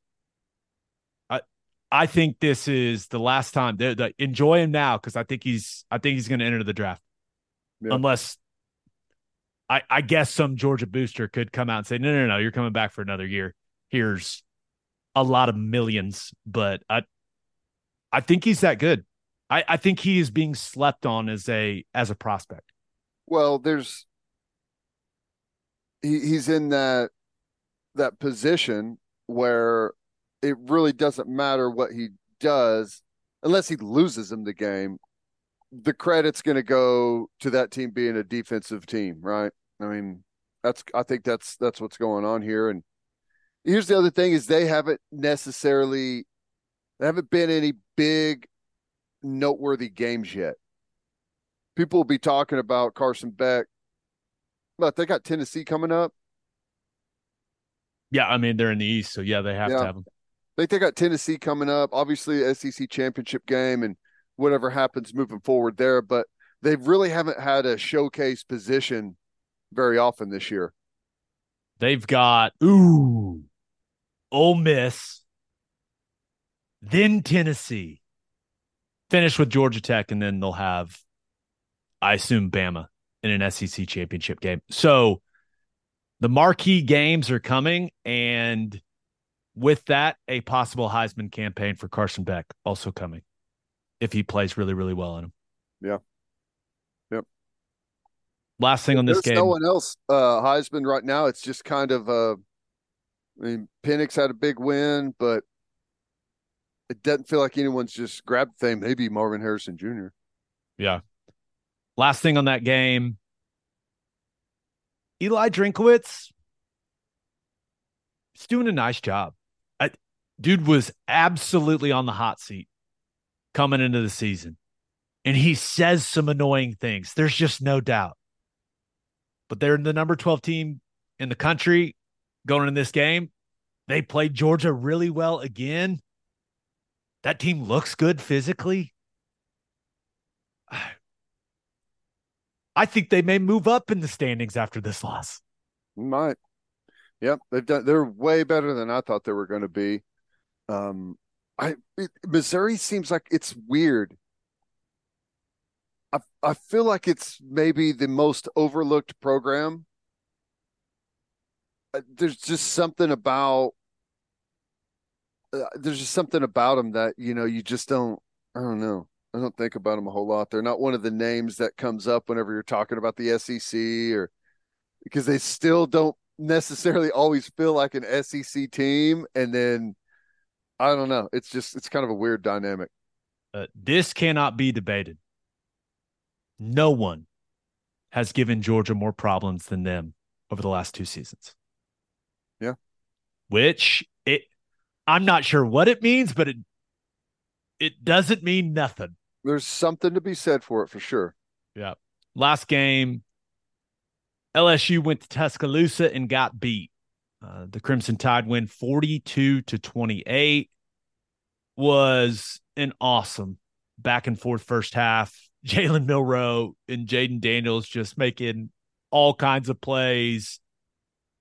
I have to imagine every defensive coordinator that was watching that game, watching those guys run around and make plays with their legs was just I assume they had nightmares about it when they once they went to bed. It they these guys were just phenomenal with their legs and Alabama they outplayed LSU in the second half. Uh, more specifically, that Alabama defense, uh, they they really stepped up after LSU scored on that first drive out of the half. LSU's last four drives of the game: punt, tip ball, interception, punt, turnover on downs. Clearly, Jayden Daniels leaving with the concussion was a huge blow uh, for LSU, and kind of felt like we got robbed of what could have been an awesome ending if he wouldn't Yep. have gotten hurt. Uh, who knows what happens if the star quarterback for the for the Tigers doesn't go out there, but Bama just continues to win football games. Yes, they do. Yep. And they are they've they've just gotten they've gotten incrementally better week by week whenever everyone saw them at their worst early in the year in one of the biggest games uh this season against Texas. They got beat at home and then the they followed that up with a poor performance in a win against South Florida and everyone left them for dead and from that point on they've just gotten a little bit better, a little bit better every single day, and they're they're turning into a really really good football team. And you're right, Milroe is running around, and you watch you watch Georgia struggle a little bit with a mobile quarterback. I mean, I, I still favor Georgia if if that's the matchup in the SEC championship game, but it's getting more and more interesting by the week. And Jalen Milroe, he's starting to look more comfortable throwing the ball. Mhm. Better timing, uh, quicker decisions. He's just an absolute nightmare as a runner. He's a jumbo running back. He's a big, strong, fast dude. 155 yards, four touchdowns rushing. And what if do you see them do the tush push? And he just Find the, uh, the just went left. Yeah, just kind of backed into the end zone. It was pretty funny. But he is he's getting better, and I think Tommy Rees is getting better at calling plays for him. And, and that offensive line, that offensive line's been criticized this year, and, and they still they still have their struggles in pass protection. But that running game got going in the second half. Roydell Williams, Jase McClellan ripping off big chunks. Uh, Milroe continued to be an absolute menace running the football. I, I don't think people realize how big he is. He's like if we had Kenneth Murray playing quarterback, right, with that size and speed. That's pretty much what it is. They they're looking pretty good. And Alabama, we we all know how talented they are. They're getting better, and it certainly feels like that that matchup between them and Georgia is looking more and more likely in the SEC championship game, and that one is going to be awesome. Yep. A lot of football to be played. Don't want to assume Lot. anything, A lot. but yeah, that uh that one could be pretty pretty fun to watch. All right, let's finish up with our winners and losers of the weekend. But first, do you have difficulty sitting for long periods of time or can't lay on your side due to pain? Well, it's a hip thing. And the only person to go see is Dr. Brandon Johnson at the Hip Clinic in Oklahoma City.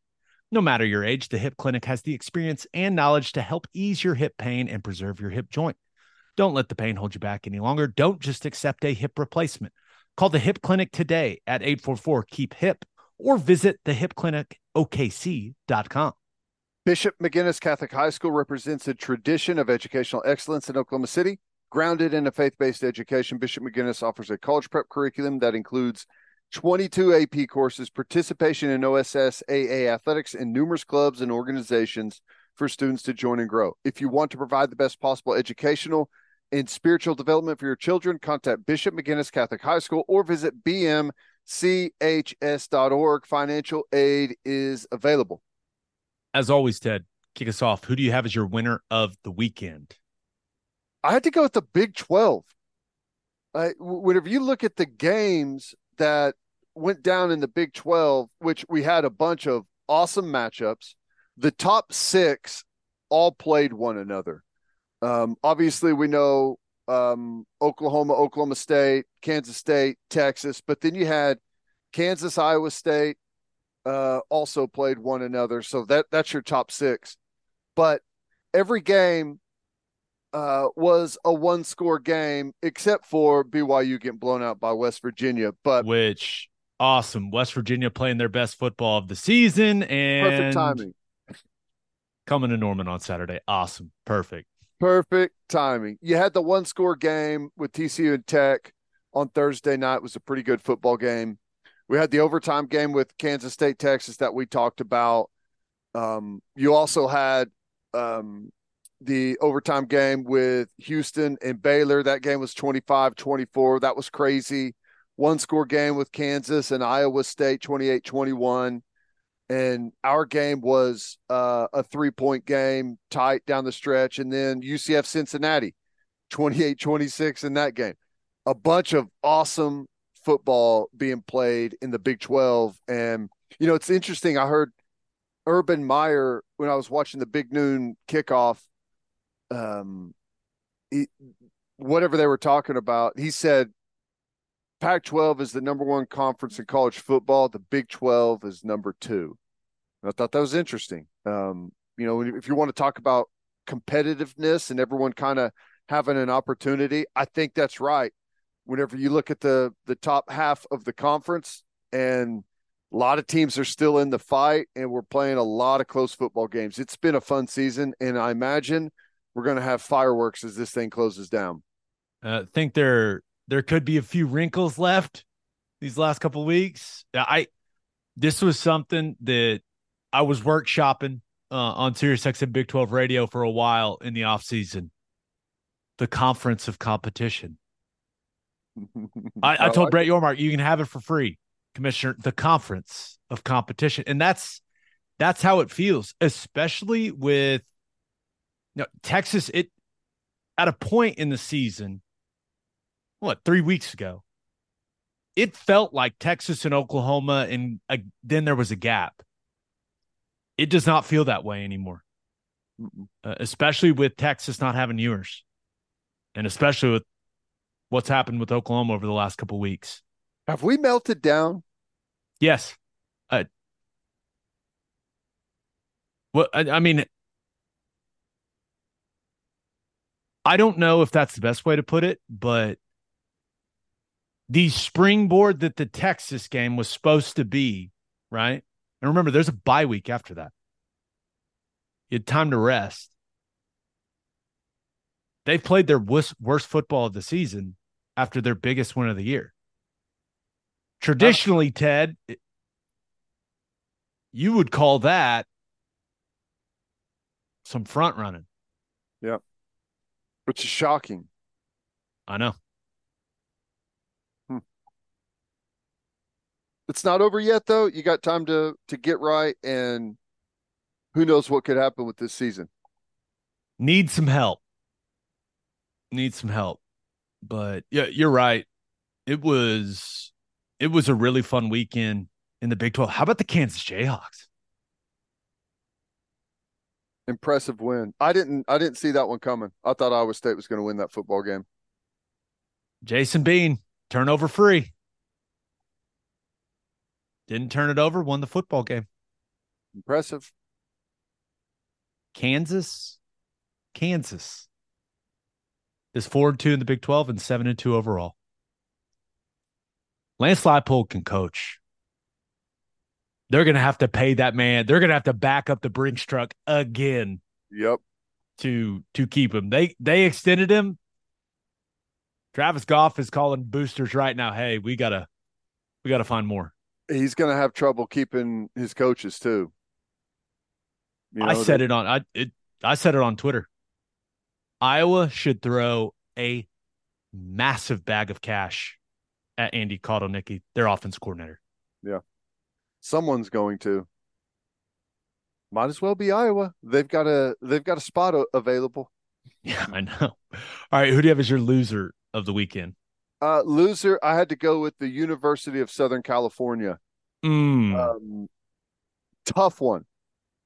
They had they had an opportunity. They were in the fight, but they could not get the offense going late when they needed it, and they could not get stops late whenever they needed it. Um, and I know that's been the recurring theme. They gave up uh, 52 to Washington, and they were blanked in the fourth quarter. They gave up 10 in the fourth quarter. They couldn't get the ball down the field. Uh, it was just too much uh, for Caleb Williams to be able to overcome. And you could see the scene after the game. I'm guessing that was his mom that he went up to in the stands. That was um that was a painful one for for USC. I think the most discouraging thing, if you're a USC fan, was okay. If it's Michael Penix and the receivers picking you apart, that's one thing. I think we all acknowledge how talented Washington is at the quarterback position and the wide receiver position. Washington rushed for 316 yards and five touchdowns. Dillon Johnson had 256 and four touchdowns. Washington, they don't run the ball. That's not something they really do. And they came into that game and they said, you know what? We don't think your defense can stop us running the ball. I mean, Penix's line 22 of 30, two touchdowns and interception for him. It's okay. Mm-hmm. They shoved it down their face, dude. Yep. And It's they tough. don't do that. That's not what they do. They ran it straight at USC and they couldn't do a damn thing about it. Yikes. Yeah, it's brutal. It's tough. And you know, the other thing that stood out in that game to me, and I know there's there's a lot of uh a lot of negative feedback coming around the the defense of the program, but they have the reigning Heisman Trophy winning uh winner. They're a two-loss team. They're ranked in the top 25. You got the number 5 team in the country coming to town. Huge opportunity. And which you know they've already you know cut off half of that stadium. Like they don't even have the whole stadium available but they don't they don't hardly get numbers there for a game like that. That's crazy man. With all of the the buzz around that program at this time and you got a, a, a top five team coming to town i was shocked by that How were you shocked by that? well Well, I- it- maybe shocked isn't the right Well, I think I think it's surprising that Lincoln Riley and that staff have not been able to create more momentum with the fan base. And you mentioned it. There there's clearly a large portion of that fan base is very frustrated what's going on, on with the defense. There's no doubt about it. And people usually vote with their feet, right? If you disapprove, disapprove with what's going on defensively, you don't show up. But also, it ain't that complicated. People do not, that fan base does not care about football the way that the people that you and I know care about football. They just don't. If- Once they if- lost two games, ah, we'll do something else on Saturday. That's how those people are. I hate to give like a blanket statement for that entire fan base, but that's just my read on it. I know it's like you know we've talked about this before, but the the whole you know there's nothing to do in Oklahoma or whatever. It's not the flex you think it is. there is a lot of other stuff to do in LA, like uh, Rams or Chargers or Clippers or Lakers or Dodgers. Like, not only you not the only show in town, like you ain't close to the only show in town. And if you don't have the absolute spotlight, then forget about it.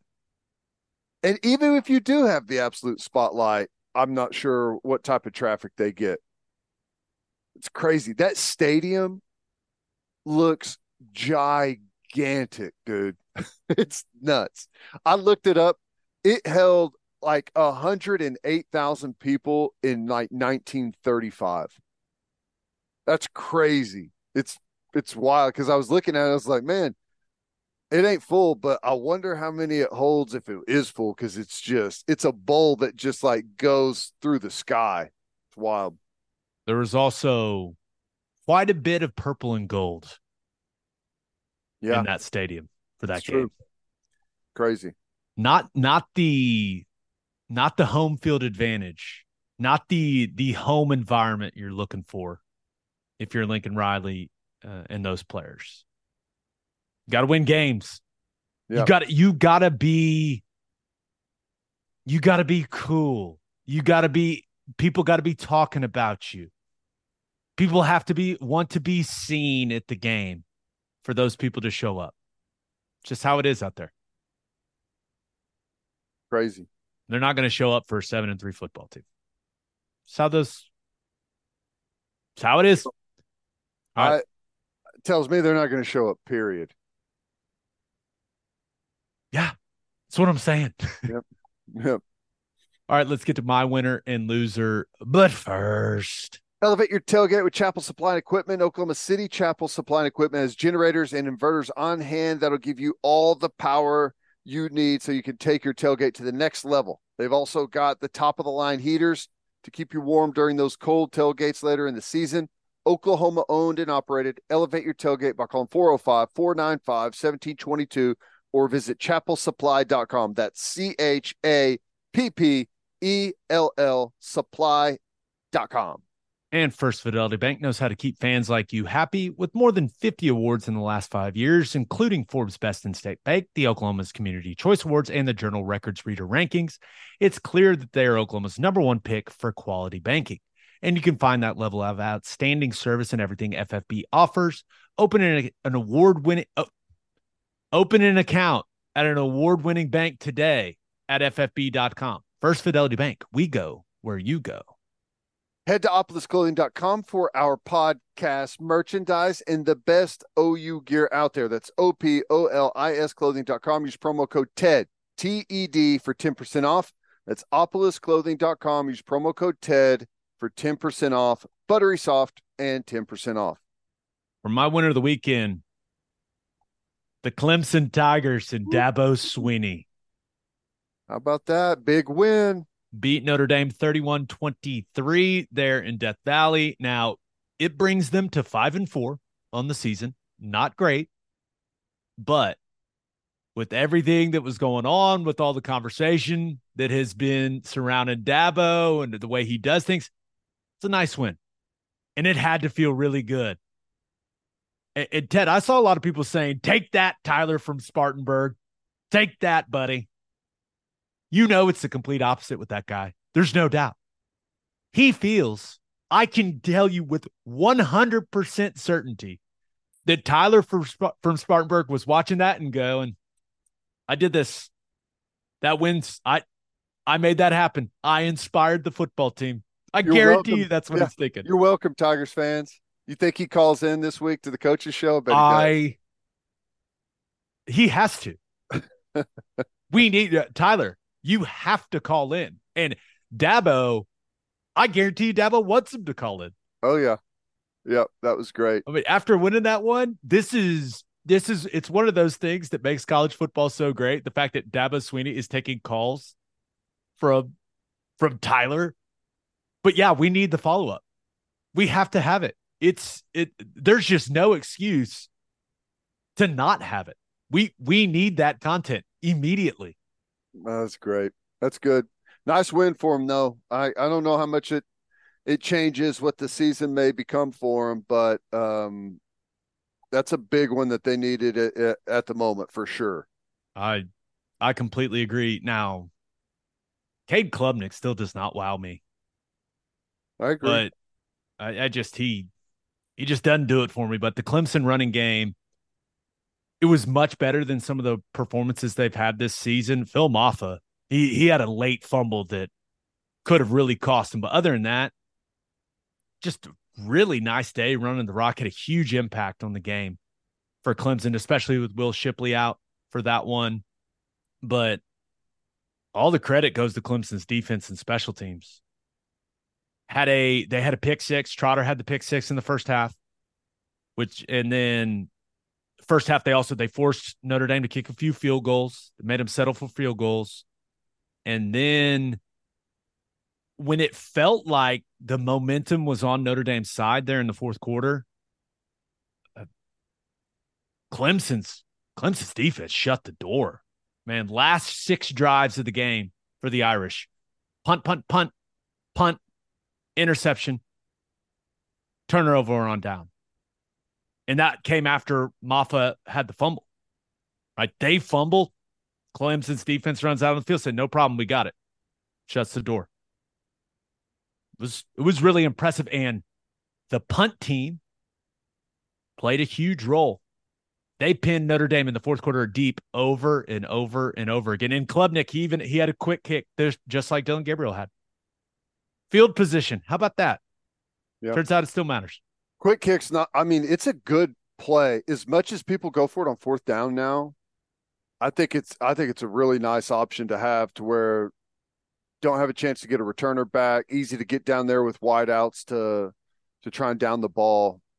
Probably going to see a lot more of it moving forward. Two other things on this game.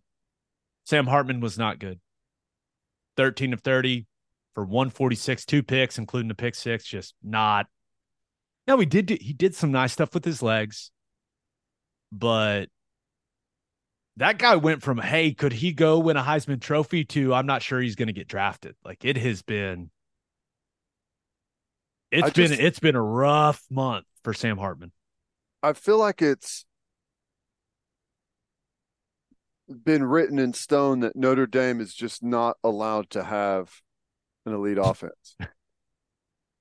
Uh, they haven't had they've been they've been good at times offensively, but as long as I've been like following college football or involved in it nearly 25 years, I don't think they've ever been better than just good on offense. They've never had a great or elite offense that I can remember. You know who would be good? Andy Kotelnicki. There you go. A lot of lot of tight ends, a lot of good, shifts, yeah. a lot of motion. Maybe Mhm. get a little more mobile of a quarterback there in South Bend. Kansas fans are going to be pissed at us. We're trying to give their offense coordinator away to anyone. I mean, yeah. the Yep. I, I wonder if there's I, I guarantee you there's a lot of Notre Dame fans discussing this already, but I wonder if there's going to be a conversation about Marcus Fre- Freeman being the right guy for Notre Dame this offseason. It's a bad loss. That's that Clemson team is not good. Yeah. So uh, that that chatter is the the volume's going to get a little louder on that conversation. And then the only other thing is under no circumstances should Notre Dame wear any other away jersey than what they wore in this game. All white with the gold helmet. It, it was so good looking, it should almost be illegal. I mean, my, it was gorgeous. They should never wear anything else on the road but that. It, oh, I can't believe they lost in that look. It's a shame. It's a damn shame. is it that it looks that good, or is it whenever you put it against how horrible Clemson's uniforms look? There's definitely some of that, but you know me. I'm the all white look, the all white road look. Always looks good. OU's is amazing. I'll, I hate saying it, but Texas's all white look is awesome. Mhm. Notre Dame, you've got the all white, and then the most iconic helmet in the sport. Looks good. It They, is that what they usually do? They usually do gold pants and white, right? yeah. I thought the all white was Yeah. phenomenal. My loser of the weekend. The Texas A&M Aggies uh, went on the road to Ole Miss and end up losing the game 38-35, which drops them to 5 and 4 on the season. And I'm convinced if A&M didn't block the field goal and return it for a touchdown in the first half in this game, I think Ole Miss blows them out. I think they blow him. I think they I think they play him off the field, but that completely changed the momentum of the football game and I just want to be entertained. It, it gave us a dramatic finish. It You never want to leave it up to the kicker. Never. Never want to leave it up to the kicker. And A and M misses a 47 yarder, send it to overtime. And all of a sudden, you look up and Ole Miss Lane Kiffin's got them. They're eight and one. All right, all right, Lane. Okay. I watched the first half of that game. Nice setup in the Oklahoma State radio booth. We had two TV set up. I had K State, uh, Texas on, and we had Ole Miss A and M on. I'm just telling you, the first half of that football game is some of the worst football I've seen at like for any conference. It was bad, just bad. It looked, it was terrible. Guys dropping passes, protection for quarterbacks, just pathetic. And they're like running around. It was terrible, dude. It was terrible football to watch. They looked, both of those teams looked awful. Now, sounds like they got it together some in the second half and they started playing better football. But when I was watching the first half, I was thinking, like, these two teams are terrible, terrible. Ole Miss included. I Texas A&M's offense it got off to I think it was punt punt punt punt their first four possessions. I think they only had 5 possessions in the first half. Hmm. And now in the second half they got the run game going. Max Johnson did some nice things. He also threw a pick in the end zone. Not good. But they had the lead. They scored and they have the lead with under 5 minutes to go in the game.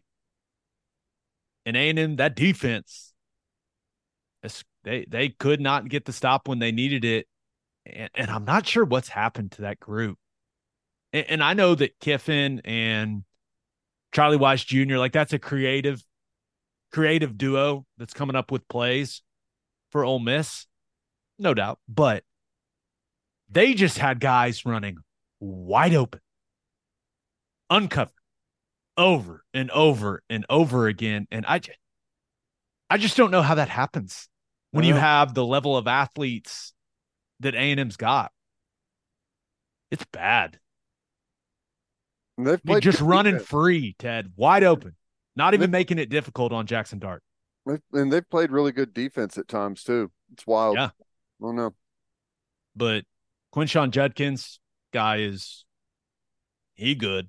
He did his thing on the ground for Ole Miss, and then the difference in the game was Tre Harris. That guy was catching everything for Ole Miss. 11 for 213 and a touchdown. And the majority of his catches felt like he just went over the top of guys and grabbed it.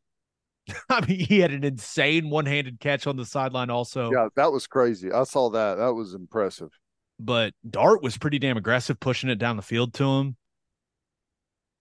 And it was clear with what he said leading into the game and the way that he was acting on the sideline.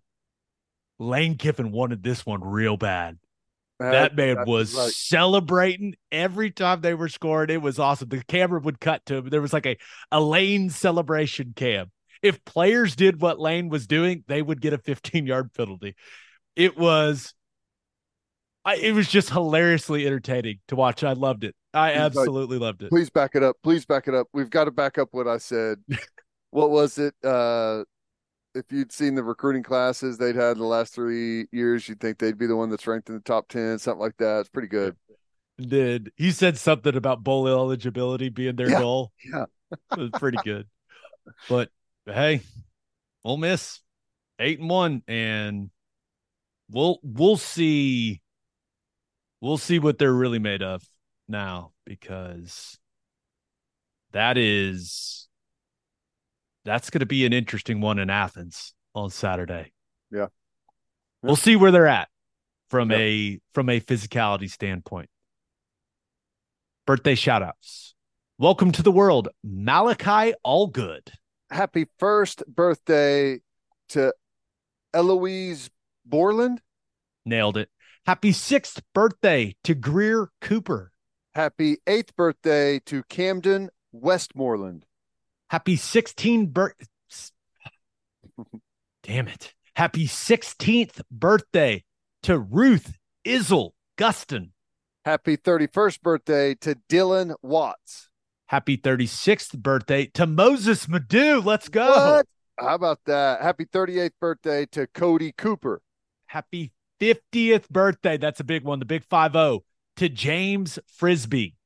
And happy birthday to Monica Pomosia. That looks, that sounds good to me. P O E M O E C E A H. Pomacia. Just say it with confidence. Pomosia. Pomacia.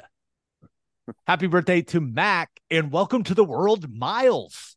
And congratulations to Austin Minson on having your wings pinned on.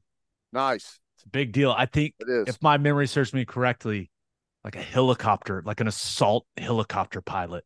That's awesome. That's awesome. Congrats. It's all going to be okay, OU fans. Let's all stick together. On that note, episode 368 in the books. We'll have a new podcast that'll drop on Wednesday. Just a reminder, you can hear Teddy from 3 to 6 on the ref. You can hear me from 2 to 5 on Sirius XM Big 12 Radio, channel 375. Hope you all have a great start to your week. And until next time, we appreciate y'all for listening. Do what you always do, Oklahoma. Take care of each other.